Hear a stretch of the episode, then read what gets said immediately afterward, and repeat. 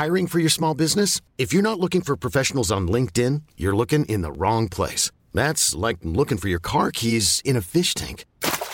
LinkedIn helps you hire professionals you can't find anywhere else, even those who aren't actively searching for a new job but might be open to the perfect role. In a given month, over 70% of LinkedIn users don't even visit other leading job sites. So start looking in the right place. With LinkedIn, you can hire professionals like a professional. Post your free job on linkedin.com slash achieve today. Life is full of what-ifs. Some awesome, like what if AI could fold your laundry? And some, well, less awesome, like what if you have unexpected medical costs? United Healthcare can help get you covered with Health Protector Guard fixed indemnity insurance plans. They supplement your primary plan to help you manage out of pocket costs. No deductibles, no enrollment periods, and especially no more what ifs. Visit uh1.com to find the Health Protector Guard plan for you.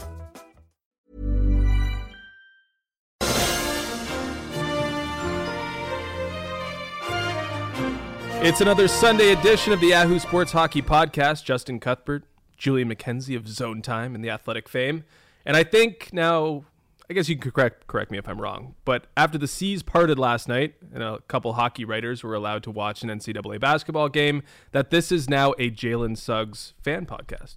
Ooh, right or wrong? I, I I think I can agree to that. I think that shot was one of the coolest things. Just to be a nerd for a second, that game, UCLA Gonzaga, 15 years ago, these two teams met in the Sweet 16. You may remember that game ending with Adam Morrison crying and bawling his eyes out after his team blew a 17 point lead. Gus Johnson called that game, lost his mind. 15 years later, UCLA Gonzaga in the Final Four ends on that Jalen Suggs buzzer beater. You know who was on the radio call for Gonzaga for that game? Adam Morrison, losing his mm-hmm. mind, going like, "Yes, yes!" Retribution for 15 years of anguish for Adam Morrison. Uh, and I'm, I mean, I'm glad for him. I, I guess it's uh, a little bit of solace, but uh, I think everyone will always remember the tears first when they think of Adam Morrison. But uh, at least he could enjoy that with everybody else. Um, it, it was just like a perfect highlight, though. Like it was such an amazing game. Uh, you know, the three seconds to get down to court, heave it up, like perfect shots, perfect visuals, him knowing to get up on the desk right away and celebrate yeah. that way. Like everything about that highlight was just perfect. Uh, and they can pretty much just do one shining moment right now because they've got all the footage they need. Oh man, yeah. Play Luther Vandross right now, right after that moment. I don't I mean I hope the championship game ends up, you know, being a really good game. I hope for that, but that's the game of the tournament. It'd be pretty hard to to one up that game. That's that's a shot that's going to live on forever. Huge historical implications too. I mean, this is an undefeated team. Only one team, I think, in history has won uh, or won the NCAA championship after an undefeated season. Like that is that is a momentous, momentous shot uh, and something that's going to live forever, forever. Uh, and I mentioned that you know two hockey writers got to watch the game because there was a canceled hockey game, and it was canceled because of the biggest news in the hockey world, which is the fact that the Vancouver Canucks have COVID 19, or COVID 19 is uh, sort of ravaging through their team and through their uh, facilities, unfortunately. Uh, obviously, the Canucks season's on pause. 16 players so far have been named to the COVID list and counting, uh, plus several others, and likely more uh, when looking at staff members and so on and so forth. Um, this is sort of the you know precisely the sort of situation the NHL was trying to avoid, right? Obviously, um, you know, if they were going to get up back and running, the thing that they've been working so hard to achieve is to prevent outbreaks from happening in certain teams and certain camps or all their teams. Um, and we have a legitimate COVID nineteen outbreak. Uh, after one test was found earlier in the week, we had a couple more the next day, and then a few more the next day, and now we're up to quite a few cases up to upwards of 16 and perhaps a little bit more. And we're seeing the full like full extent or the full power of this virus as it burns through the team. Like in terms of transfer transferability or transmissibility like it's moving very quickly. The goalposts sort of moving with this being a variant uh, the brazilian variant apparently. Uh, and also the damage it can do because apparently several players are critically ill with this uh, virus right now. So, just your reaction to the big news this week and, and what it might mean moving forward here. Just very surprising and, and shocking. And I think anytime there's any COVID news to deal with the North Division, as we've handled on the show, or as a lot of the hockey world has handled to this point, you're surprised because of how the virus is spread in Canada as opposed to their neighbors down south, the United States. So to see the breakout, sorry, the outbreak, I should say, in Vancouver be as vast as it's been so far is absolutely surprising. And while we're trying to get as many details on on how many people it's affecting now, one thing we're always going to ask questions about and try to figure out going forward is how it's going to affect these players going forward. I don't know offhand how many players actually have the virus or, or who's in contract contact tracing or whatnot, but we're still trying to figure out so many things with the virus and we're trying to figure out so many things with this variant that for some of these of these guys going forward, like it's those guys are we're going to be asking questions about what it's going to be like for them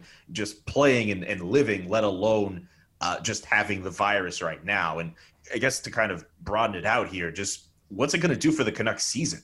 What's it going mm-hmm. to do for for for them when they get back? Like how is like already the Montreal Canadiens, or for example, they had their their outbreak with COVID, and that only involved two players who were added to the list and now they find themselves playing a handful of games over the next 40 odd days. Uh, correct me if I'm wrong. I think they already moved a Vancouver Canucks game and a Senators game that was supposed to be in late May. They moved it to another day. The NHL already is, is likely going to have to do some more scheduling hijinks over the next few days as well.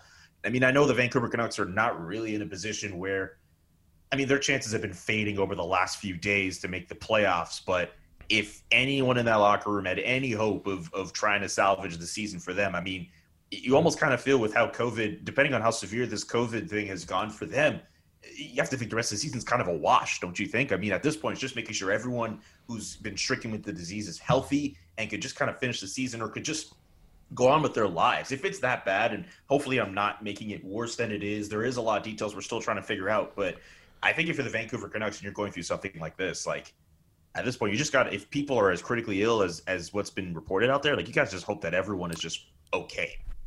Yeah, I mean, hockey and the season certainly takes a back seat. Um, and there is some tragic irony to all this. I don't know if defiant is the right word, but BC was one of the more uh, resistant municipalities in terms of you know starting the season up again, getting the bubble going. Like they didn't want to be. They had more rules in place, and they challenged the NHL's rules and regulations. Uh, and they bas- basically decided that they simply weren't strong enough to accommodate them in the NHL when the NHL was trying to find out where they were going to place their bubbles and finish their season or last season. Now, to no fault of their own, the Canucks, the BC government, whatever, uh, the worst situation in the entire NHL just as it seemed as though the league was, you know, going to conquer this. Like we are, we're approaching the finish line here. Obviously, there's been issues, but they basically got through it. And now the worst situation, by far, involves the Canucks. You mentioned the possibility, like oh, looking at their season. I feel like there's a non-zero chance that the Canucks don't play another game this season. Uh, I feel like that might be a little bit alarmist, maybe a little bit wow. jumping the gun, but and I know they probably will. But it, look at it; it's early April. The season ends in early to mid-May. It's right. going to take at least two weeks for even the most fortunate athletes that are that are dealing with this virus to get healthy. That means the best case scenario is whoever's healthy enough to play, hasn't passed along the virus, et cetera, et cetera. Uh, the Vancouver Canucks are going to have to squeeze in six weeks worth of games in a month with players that are just getting over a very serious illness. And to further that point, like even though I guess the NHL would try to shoehorn all those games in, I wouldn't be surprised if the same government that I just talked about, who didn't want this to happen last summer, just steps in and shuts things down because they have that power, right? Mm-hmm. Like if you see the things that are going on in BC right now, like they're dealing with not just COVID 19, but this variant, this highly transmissible variant that they don't have any like real immunity for yet, built up immunity in terms of people getting it in the community.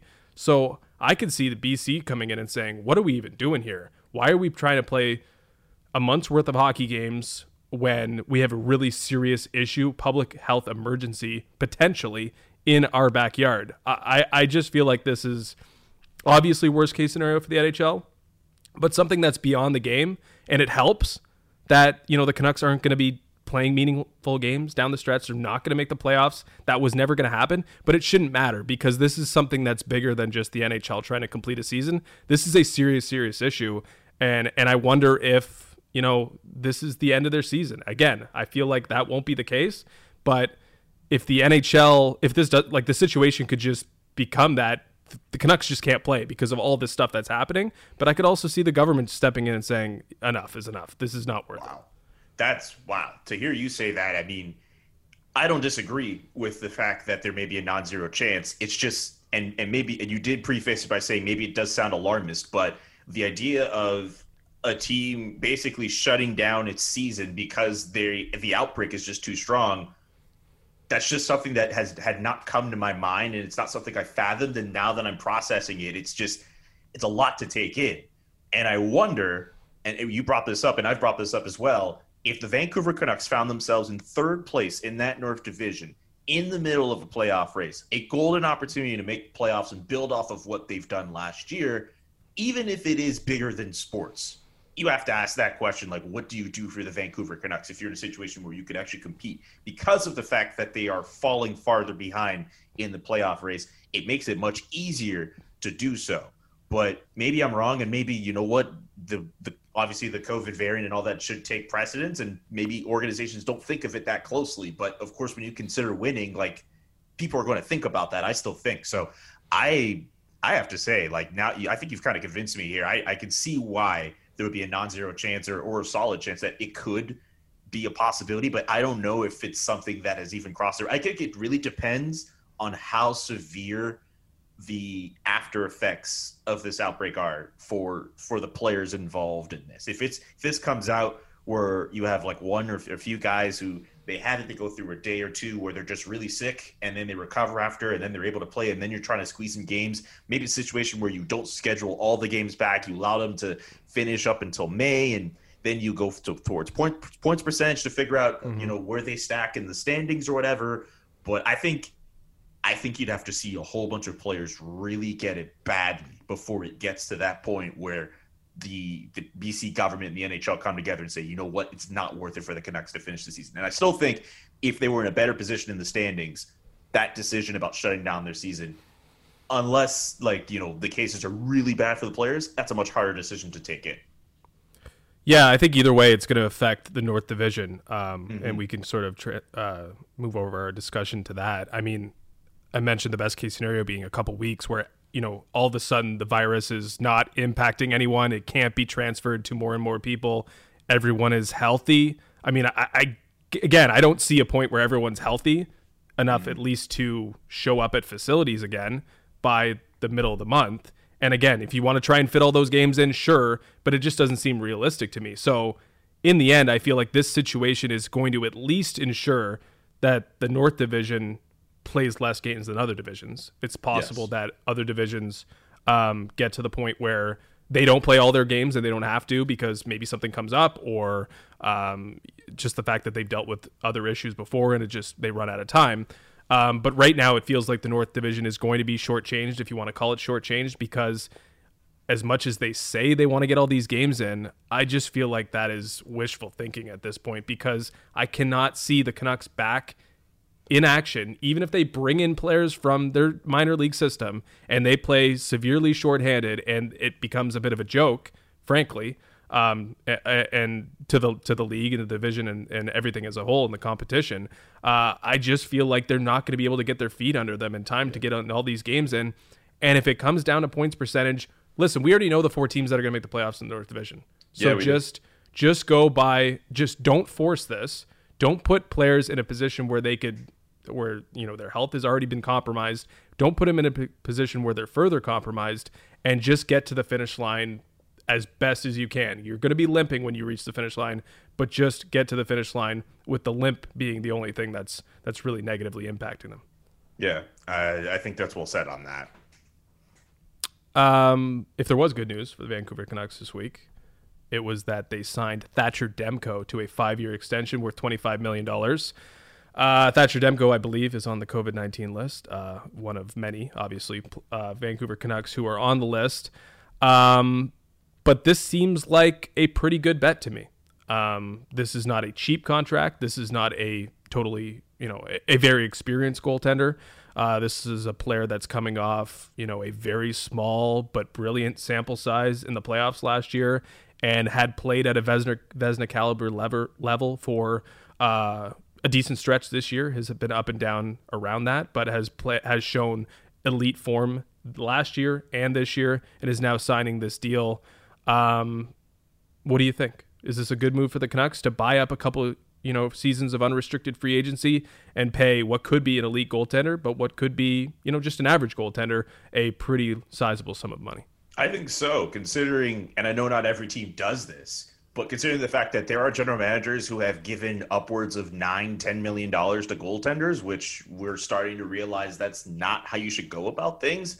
I like five million, I, or at least I like the salary that's out there for for Thatcher Demko. I think it's a pretty decent amount, and and with Braden Holtby, I think becoming an unrestricted free agent, if not next year, the year after. Uh, I don't season, think the, next summer. Yeah, exactly. I, I don't think the Vancouver. I think even then, like the Vancouver Canucks are going to be in a situation where they're going to have under ten million dollars towards their both of their goaltenders, and if Braden Holtby doesn't want to be that one B guy behind him, they could just offload him and just let him walk, and they don't have to. And I'm sure whichever whoever they bring in, whether it's another guy from the minors that they have in their prospect system or another just solid backup who can go behind them, the Canucks can find themselves in a position where they're not necessarily burning money in towards goaltenders because we've learned now over the last few years you don't need to shell out 8 9 10 11 12 million dollars towards goaltenders to, mm-hmm. to, to, win a stanley cup you just need somebody solid uh, in the backstop just to kind of help you get to that point i think thatcher demko has played really well for this Canucks team. I, I think this could be a steal. I don't know if he'll necessarily get to a point where he's winning Vezinas every year,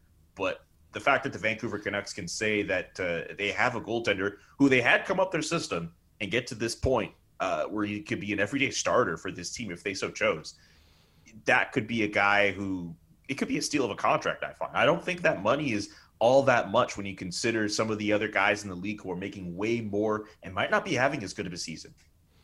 Yeah, I mean, I saw a little negativity about this, but I, am having trouble seeing it myself. Uh, this is a goaltender who's you know, performed above average at every level he's played. You mentioned he came through the system, and this is now his time. If you're going to pay a goaltender, uh, you know, their value or their perceived value at any time, it's when you think they're approaching their prime, which I think Thatcher Demko certainly is. I mean, there is a large degree of risk attached to any long-term extension involving a netminder. You mentioned that it's hard for them to stay at the same level for you know a couple seasons in a row, let let alone five.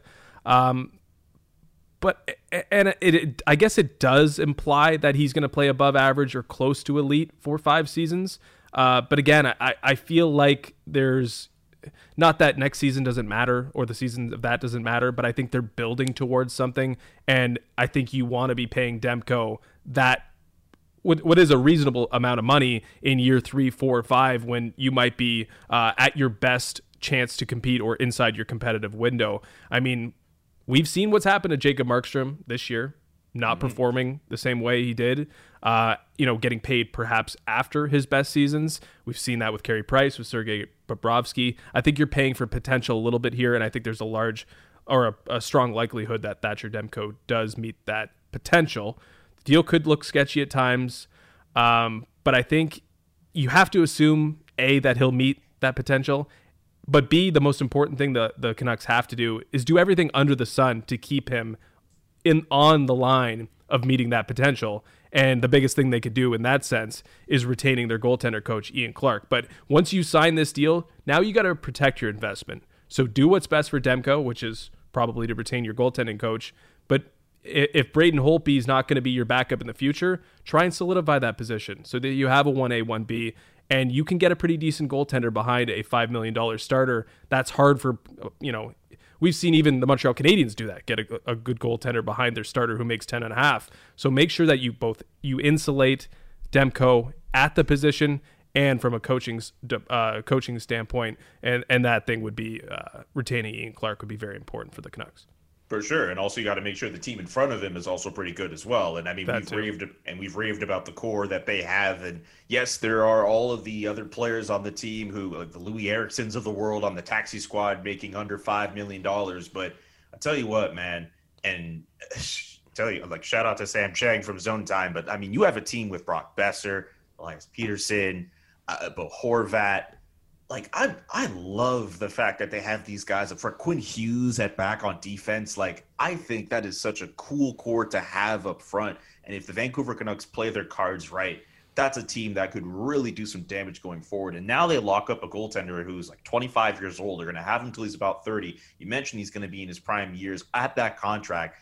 That's a pretty, I think that's a pretty good foundation to have if you're any team in the NHL, let alone the Vancouver Canucks. If they were doing this deal with a guy at, you know, 21, 25, that's a different story. If the 27, 32, different story. 25, 30 would be that's a pretty good age range and you could be getting some pre, some peak years in 28 29 30 for Thatcher Demko and who knows with how this team is constructed that constructed I should say that could be when the Canucks really are at their best in terms of challenging for a Stanley Cup but so I don't for people being negative about this deal, like I'm not sure why. Like if this was seven and a half million dollars, I would understand. If this was more, I get it. But five is considering what other goalies get, that's not bad.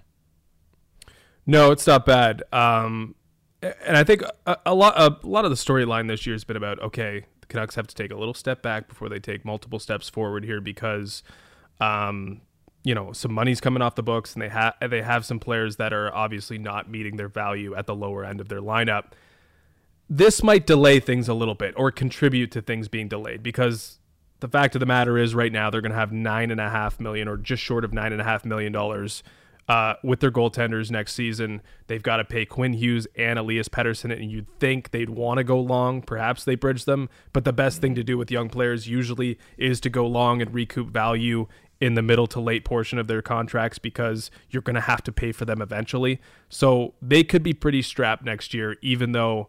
Uh, they have some money coming off, but it's only Brandon Sutter and Alexander Edler who are the main the main guys coming off in terms of, of earnings. Like uh, I think they have to wait a little longer for the Roussels. Um, uh, at least Roussel, Jay Beagle, I think has one more year as well. So they got a couple players that they still have to wait on in order to get out from underneath those big salaries. And maybe you could have paid less for Thatcher Demko next season under a bridge deal. But I think in the long term, when looking at the the real promising years and the, and the and the real future for this team, you had to get rid of all those bad contracts anyway. So this mm-hmm. probably puts you in a better position to compete then with Thatcher Demko signed to a what's what is a reasonable deal in my opinion. I think Eriksson might have another season on that deal that he has. I try to one more after off of what I saw from Cap Friendly, but yeah, he's definitely another one of those contracts that uh, bit of a head scratcher to leave. Uh, yeah, Eriksson has one more. About. Exactly. Eriksson so that's another. Exactly. So there's another contract that the Canucks are going to have to deal with. But I, I, I kind of looked at it this way: like maybe next year is that year of pain with all those contracts you still have to kind of deal with. But then after that, heading into 2022, 20, well, yeah, 2022, 2023, like that's maybe if they handle it better. Who knows if Jim Benning will still be around at that point as general manager? You mm-hmm. have to hope if you're Vancouver, that's the time when the team could really start to prosper. And I think that Thatcher Demko was going to be part of that regardless. So, and I think the five million is not a bad salary to have him at. And it's it's maybe likely that the Seattle Kraken does them a little favor and takes Braden yes. Holtby because that would be there'd be worse ways to start off uh, from a goaltending perspective. Although Seattle, I think, fancies Vancouver as their rival, even though they haven't played any games yet. So you wonder if they try to help them out in any way or just take the best player that they can, which is probably the more likely scenario. Um, okay. Two players the Kraken are not going to get their hands on are Connor McDavid and Nathan MacKinnon. Uh, but this week we saw two superstars break bad with uh, some interesting incidents involving both of them. Uh, they were both fined $5,000, which is the maximum allowable under the CBA, which is another thing in itself. Uh, but Connor McDavid for a headshot on Jesperi Kotkaniemi and Nathan MacKinnon for throwing a helmet or Conor Gar- Garland's helmet back at Conor Garland, um, sort of cornhole style. Pretty hilarious. Uh, one incident more funny than the other, but both earned the same amount uh, in terms of fine. Uh, but that amount is pretty negligible considering how much these two superstars make and how little you can actually be fined in the NHL. Um, what do you make of these two incidents? Uh, obviously, one is maybe a little bit more serious than the other, um, but uh, you know, interesting to talk about nonetheless. So go for it. Here's what I think. Like, I don't think the Kotkaniemi shove was penalized at all. So when you see the fine come in, it's kind of just like a late, like, oops, my bad. We should have done something about this. Like, here's five thousand dollars. And we all know with Connor McDavid's salary, that five thousand dollars is pretty much the equivalent of him just being like, "Here, just give me twenty dollars."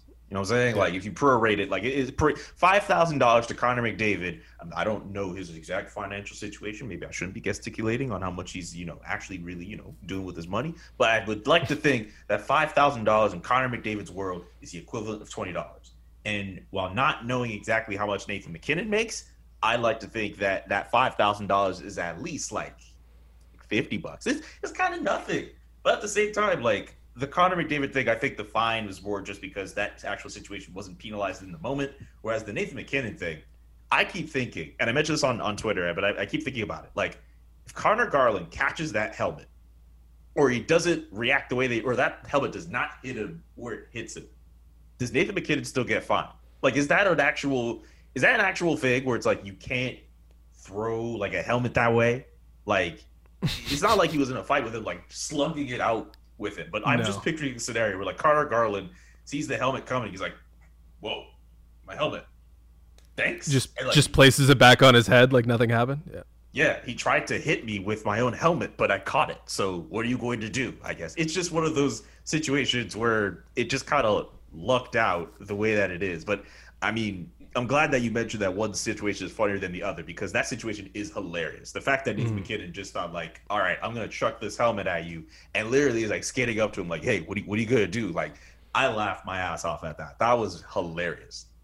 Yeah, I mean the MacKinnon clip is is so funny because it's such a ridiculous toss, and it doesn't look like he puts any effort into it, but it like explodes off of his hands and almost gets him right on the chin.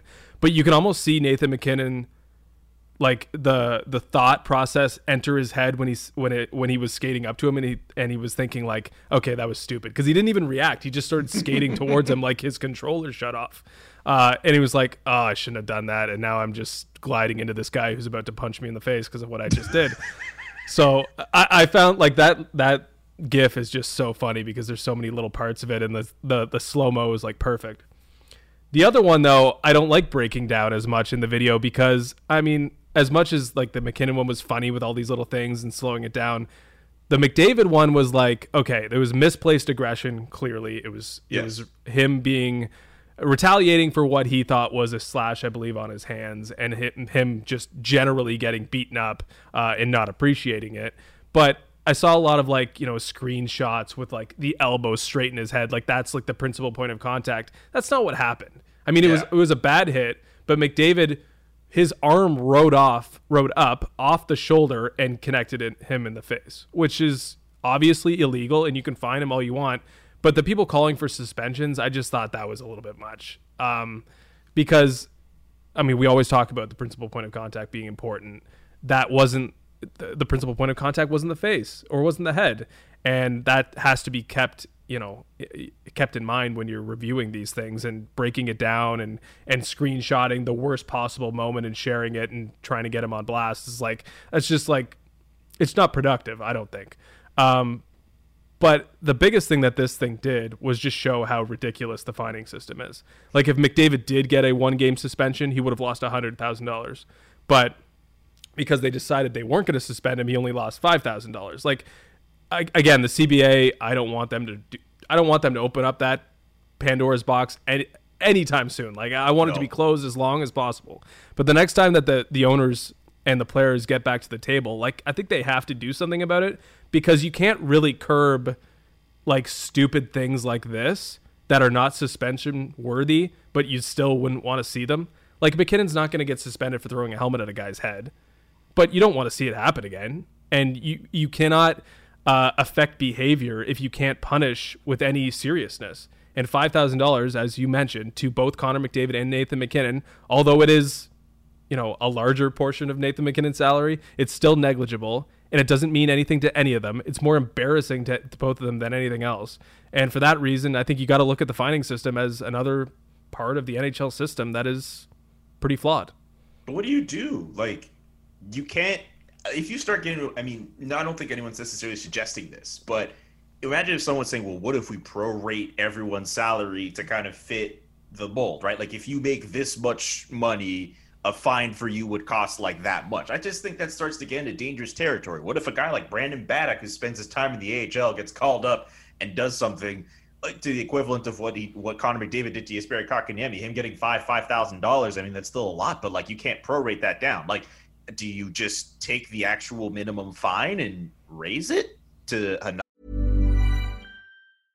How would you like to look five years younger? In a clinical study, people that had volume added with Juvederm Voluma XC in the cheeks perceived themselves as looking five years younger at six months after treatment. Look younger, feel like you. Add volume for lift and contour in the cheeks with Juvederm Voluma XC. Reverse signs of aging by adding volume to smooth laugh lines with Juvederm Vollure XC. For important safety information and to find a licensed specialist, visit juvederm.com. That's J U V E D E R M.com. Not for people with severe allergic reactions, allergies to lidocaine, or the proteins used in Juvederm. Common side effects include injection site redness, swelling, pain, tenderness, firmness, lumps, bumps, bruising, discoloration, or itching. There's a risk of unintentional injection into a blood vessel, which can cause vision abnormalities, blindness, stroke, temporary scabs, or scarring. Talk to a licensed specialist to find out if it's right for you.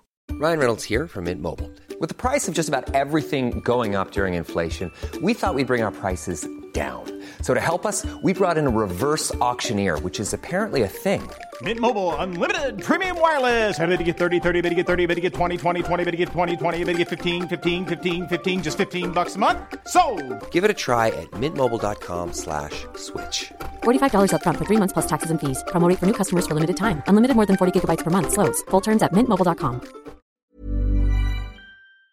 other number that's a bit more and I mean, not a little less palatable for everybody. Like, I'm, I'm not sure what you do here. And you, you kind of have to go with the one size fits all thing because I don't know if if prorating it for everybody is a kind of like a fair thing. Well, prorating works for the suspensions, right? Like if McDavid gets suspended 10 games, he's going to lose a hell of a lot of money. He's going to lose over a million dollars, wouldn't he? Yeah, Yeah, it would be it would be over a million dollars. But if Jason Spezza got suspended for 10 games, he's losing, you know, 70k, I guess, and 70k to Jason Spezza is nothing, but a million dollars to even Connor McDavid is sub- substantial. Like it's there's no getting around that. Uh, I, I even point. think that's I think that's flawed though. Like I, I that doesn't make as much sense to me. I think you should if you did something that warrants a fine, it should be the act and it should be it it should be punished accordingly. Like if hitting someone in the head is worth twenty five thousand dollars, then if you hit someone in the head, it's worth twenty five thousand dollars. Even though that sounds really callous and ridiculous to say that a headshot is worth a certain amount of money, I think it's got to be worth more than five thousand dollars, and it didn't need to be hundred thousand dollars if that makes any sense. Like the, there's got to be a middle ground for something like that because it's laughable if you're McDavid, and and not everyone's earning twelve and a half million dollars like McDavid, but it's laughable in this case. But suspending him for one game and finding him hundred thousand dollars for what was, as I said, I think nothing more than misplaced aggression. I think I that wouldn't be fair either. So I agree. I'll say this about that hit. I didn't think it was suspendable at all. If I recall correctly, that that hit happened away from the play. So I think in that moment, if the referees did their job and just kind of penalized Connor, they just put him in the box. I don't think we talk about this as much because in that moment, the right call should be made. Again, that fine is only put out because nobody caught the fact that Connor McDavid did this except for the internet. And now a whole bunch of fans were losing their minds over it. I don't know. I, I if you just call it in the moment, we don't talk about this. it all comes back to refereeing, doesn't it? Uh, that's a whole episode in itself. Okay, let's move on to uh, postseason races. Are you know they're all turning out to be pretty interesting. Leafs are in control in the North Division, but the Oilers and Jets are right there. Avalanche may be taking over in the West, but the Golden Knights and Minnesota Wild are still in the mix for sure. In Tampa, Florida, and Carolina, I mean the Sun Belt, Gary Bettman, baby, like he's got to be proud. They're all neck and neck in the Central Division. Uh, but no race looks like it's going to be better than the race in the the race in the East Division, uh, a division that we've neglected a little bit on this show as of now. Um, the Capitals and Islanders right now are knotted at the top. The Penguins are two points behind, and then there's Boston lurking nine points back, which is kind of surprising. But they've got several games in hand. Then you got Philadelphia and the New York Rangers, who are in the mix for a postseason spot as well. That seems like it's going to be the funnest race down the stretch. So let's tee it up a little bit. Is there a major mover here that you see? And uh, who do you see walking away with the division in the end? I'm going to forgive you for using the word funner or funnest or whatever you did. That's not a word. Secondly, I think the New York Islanders are going to be that team. I just think that we've slept on this team from last year when they had their run in the bubble. Uh, I believe they have the second fewest goals allowed in that division. They obviously have the uh, the team up front with with Matthew Barzal leading the chase. It's fun to see that that team. Uh, if you look at their roster, like really look at their roster, right? Like Matthew Barzal is like their best forward, and then they have all these other. I mean, fine, Anders Lee, you know, forty goal guy, whatever. But I know he's injured, and and and and John and JG Pageau is there. Like the guys that are there you look at them, you're just kind of like, okay, there's no like superstar, there's no amazing talent, there's no John Tavares leading them or whatever. But the fact that they've turned themselves into this machine that's just this really good team that just kind of goes steady along is just really impressive in itself. And I and even though there are some really good teams in that division, I could totally see the Islanders kind of sticking themselves out as, as that team for the division. They have forwards, they have defense, they have goaltending, they're, and and they're well coached. They have arguably the best coach in the Eastern Conference with with Barry Trotz. Like they put themselves in a position where I mean, even if they don't win the division, they're going to be fine for the playoffs. But I could totally see them sticking out as, as the team to come out of that East division. Like, I, I think they're just really good. Yeah, it's hard to it's hard to argue with you. I, I, mean, I think the Islanders have basically convinced everyone that they're a legitimate team, despite uh, having pretty much built up a huge portion of naysayers since John Tavares left and uh, going through a little bit of a retooling. Uh, but with Matthew Barzal and Barry Trotz, anything seems that it's uh, anything seems to be possible. Uh, but I'm going to go with the Boston Bruins as my pick to win the division, or at least be the major mover. I mean, this team I think is just so much better than it's shown this year. Uh, and you can look at the numbers awful shooting percentage, uh, something to be desired from a goaltending perspective. All that adds up to being in a bit of a PDO hole. They're also dealing with quite a few injuries, but this is the same Bruins team to me. Special teams are tremendous in particular. Uh, the five on five stuff should come around. Be, as I mentioned, they're you know a bit unlucky to this point. Uh, but I mean, I watched them against the Penguins on Saturday, and it was an inspired effort. Uh, they fell behind early, answered with five goals in the second period. Brad Marchand got himself a hat trick. But here's the kicker when assessing the rest of their season: six games left against the Buffalo Sabres. I mean, that's, you know, they have games in hand, and you could pretty much count another six of those games as potential wins with Buffalo about to sell off and about to play them six more times. So, uh, maybe it's a tall task to win the division because I don't think New York or Washington is going to necessarily slip. But I think Boston should still be the favorite to at least come out of that division in the playoffs. And by the way, this is a team. This is a team to watch this summer. David Krejci and Tuukka Rask are coming off their you know pretty sizable contracts, both them UFAs this summer. They're gonna fourteen million dollars to spend. So I believe in them this year. Think they're gonna win the division still, and I'm still terrified of them in terms of looking forward. If I'm any team that's going to be in their division, whether it's a East division, whether it's a Atlantic division, uh, moving forward because they are they just seem to have they just seem to be able to regenerate themselves and I feel like they can make a move at the deadline and become even stronger this year as long with David Krejci and Victor and uh, Tuukka Rask still in the fold. Damn it, the Boston Bruins still keeping that cup window open. Just looking at all these teams in that East Division, like I, you know, we talked about how you know we're obviously in markets based in the North Division, and we're looking at the teams that are there like should we just like focus more episodes on just on this East Division, just watch more games? Like at this point, like the combination, all the teams that are in that division are just like the talent that's there, right? Like they're they're all just like super good. Like we didn't even talk about the Washington Capitals, who are tied atop that division right now, mm-hmm. and and the moves that they made in the offseason, the players that they have up front. Uh, the Philadelphia Flyers are also kind of hanging around, and I know that they went through those losses uh, to the New York Rangers where they just allowed so many goals, but that's another playoff team that's still kind of hanging around here. Like this is that East Division. I mean, we've looked at all these other divisions as well, but there's a lot of talent, a lot of good teams in that division. And I think going forward, like if you're a hockey fan and you're just whether you're in Canada or you're in the States and you're trying to figure out like, all right, like I'm trying to figure out which race I want to follow. Like try to watch more NBCSN games of games going on in that East Division going for Carolina and even mention Carolina as well. Like no, actually no, Carolina. Sorry, wrong division. Excuse me. I'll just say this: mm. like that East Division schedule yourself some time to watch some of these games, even if it means you don't want to. You know, you're a Toronto guy. You don't want to watch the Leafs. You know, you just say like, all right, I got it. Jack, Jack Campbell's got it going forward. Like, just watch yourself a Boston game or something, even if it is Boston. Like, I think there's there's more worth to watch some of these games going forward than some of the entertainment you're going to be watching in the North Division. And I know that kind of goes back on how I felt about the North Division earlier this year, saying, you know what, hey, don't give up on it yet. But I mean, there's clearly some other divisions that are a bit more exciting uh, than the North Division right now. Uh, you got to take the take advantage of the opportunities as you get them because, as you mentioned, like it, it is diff- it is more difficult this year to keep track or keep tabs on everyone because mm-hmm. the Canadian games are on TV for us. Uh, generally, that's what I go to is the game that is live. It's you know I, I do have NHL Center Ice, but I rather watch games on my TV than my laptop. That's just who I am. Call me old school, call me just old, but that's Get exactly how I cable and plug that, it to your TV.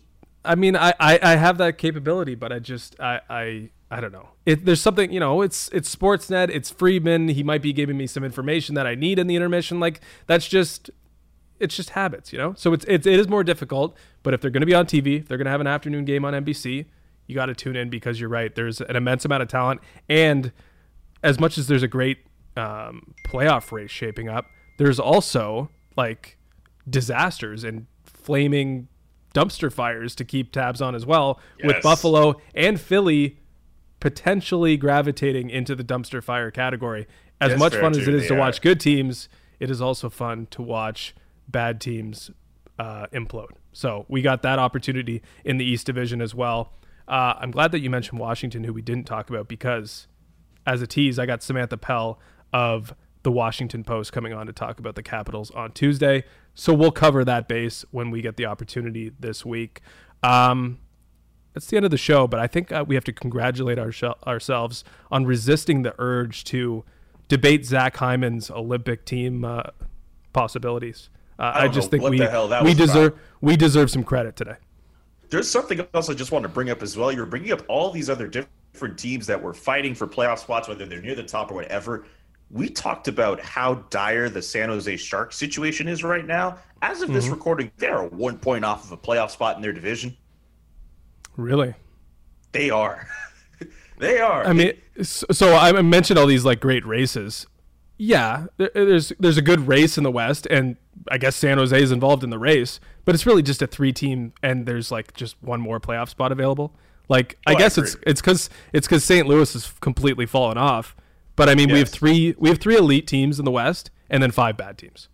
So if San Jose gets in, they get in, and maybe St. Louis isn't a bad team, but they're playing like a bad team, so that puts them in that category. I mean, we're talking about three teams, one with a plus forty nine one with a plus 29, one with a plus 15 goal differential, and then the best out of the the five others, one of them's minus 42 by the way, Anaheim, minus 42.